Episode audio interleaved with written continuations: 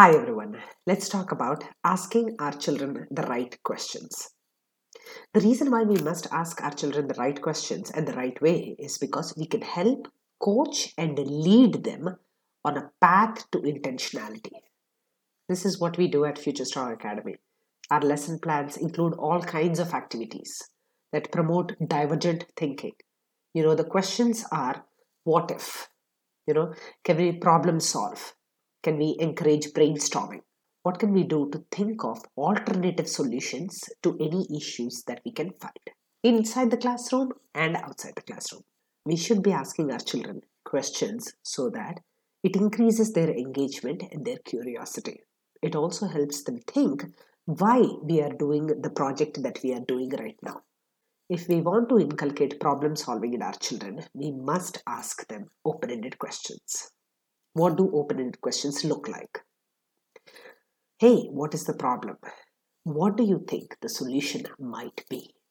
What does it take to be safe in the choices that we make? We can also ask them questions like How will this solution of ours make everybody else feel? Is it a sustainable solution for the long term benefit of everybody? These are the kind of open ended questions that will increase the engagement and curiosity of our children. Life around us is changing at an exponential speed. Children in grade school are going to be working in jobs that have not been invented yet.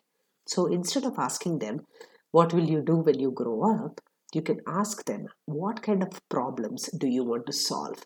Do you see anything in the world that can be done better?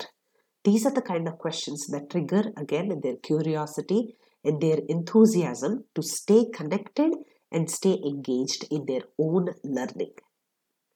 There are questions which have why in them.